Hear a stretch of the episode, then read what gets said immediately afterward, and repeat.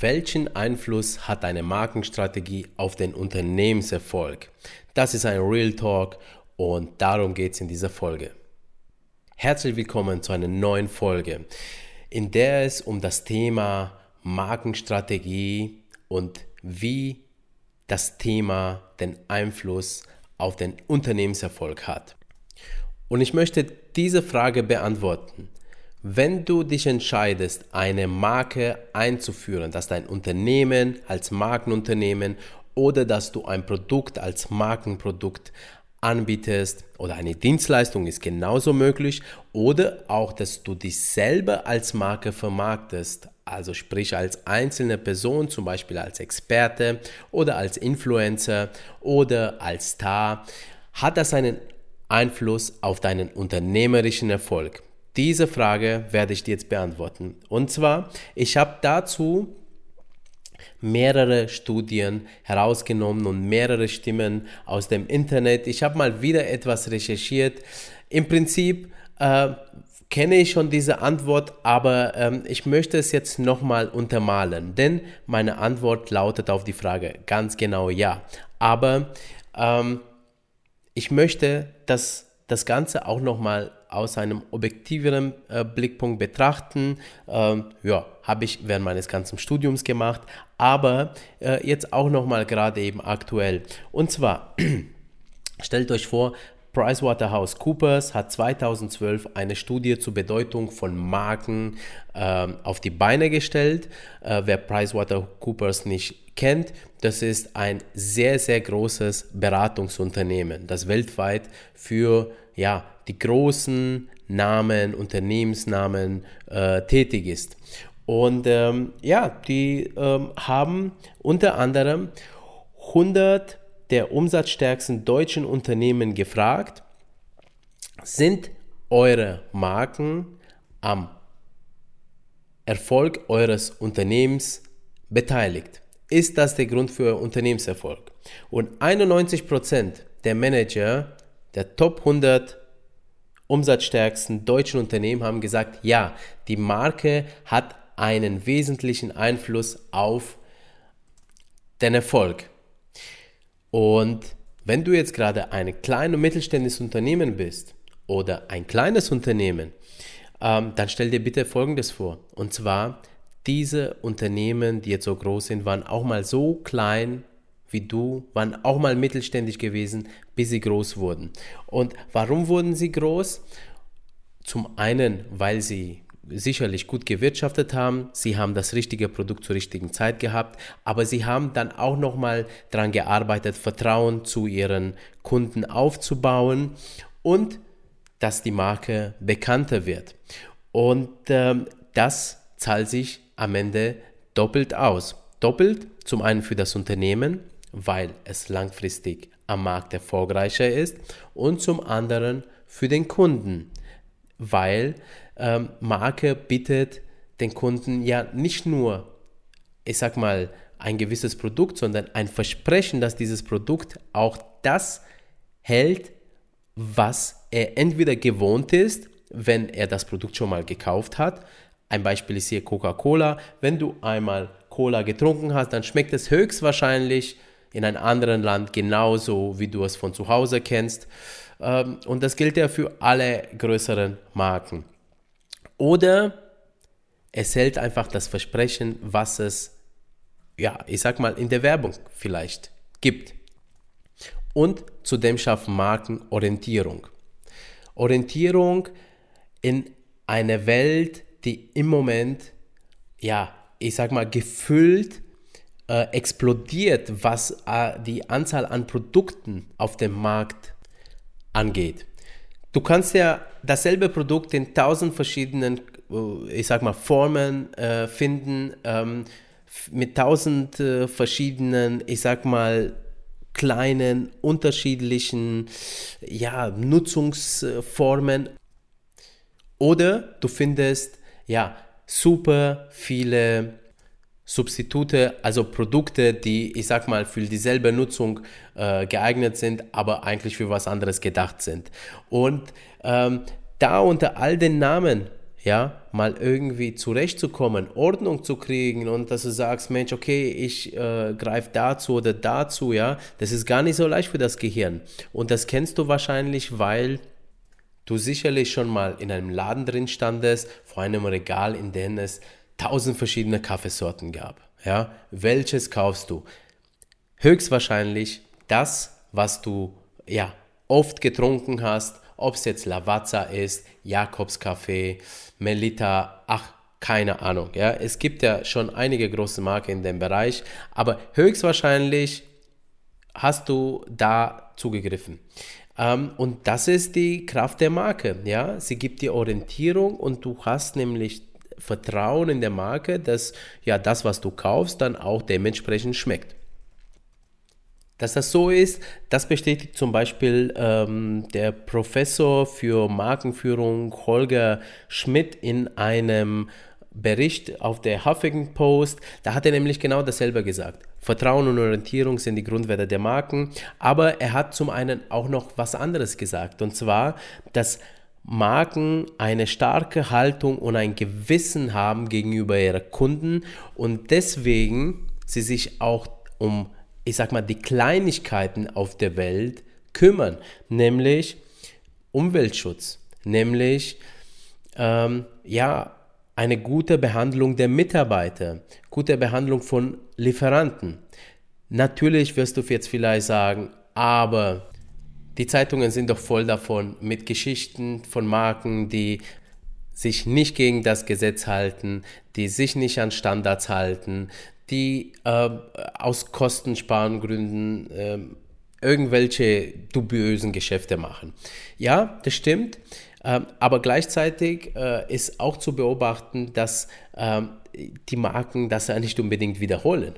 Ja, ähm, die machen das einmal, die treten in dem Fettnäpfchen, aber dann wiederum nicht mehr. Also Marken haben ein Interesse, dass die Kundschaft bei, bei Laune gehalten wird und ähm, dass das Vertrauen der Kundschaft in den Produkten auch wiederum über das Verhalten des Unternehmens gespiegelt wird. Ja, ähm, das passiert und äh, das ist auch eine gute Sache. Ja, also es ist eine Steuerung von Kundenseits auf das Unternehmen, dass sich das Unternehmen gut verhält. Ja.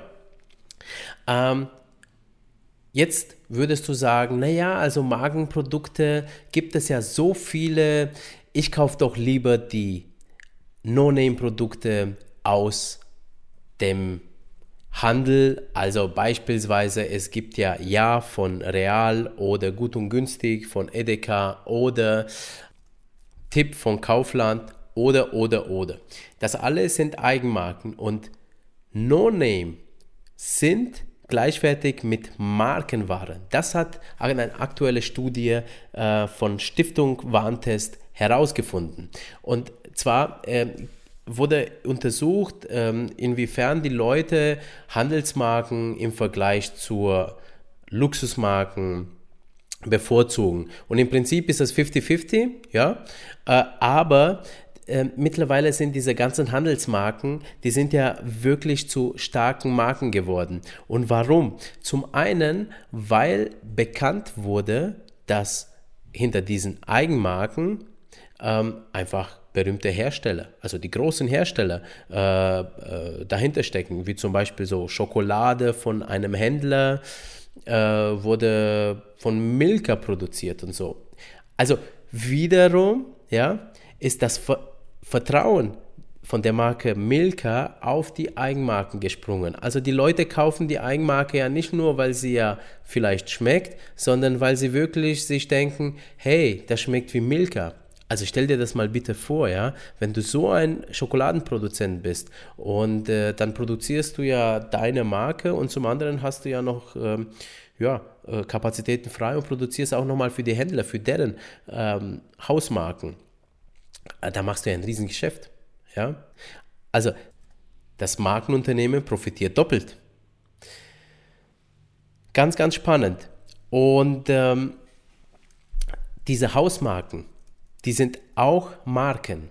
Also plus weil sie billiger sind, heißt das nicht, dass die keine Marken sind, sondern das sind Marken für den kleinen Geldbeutel.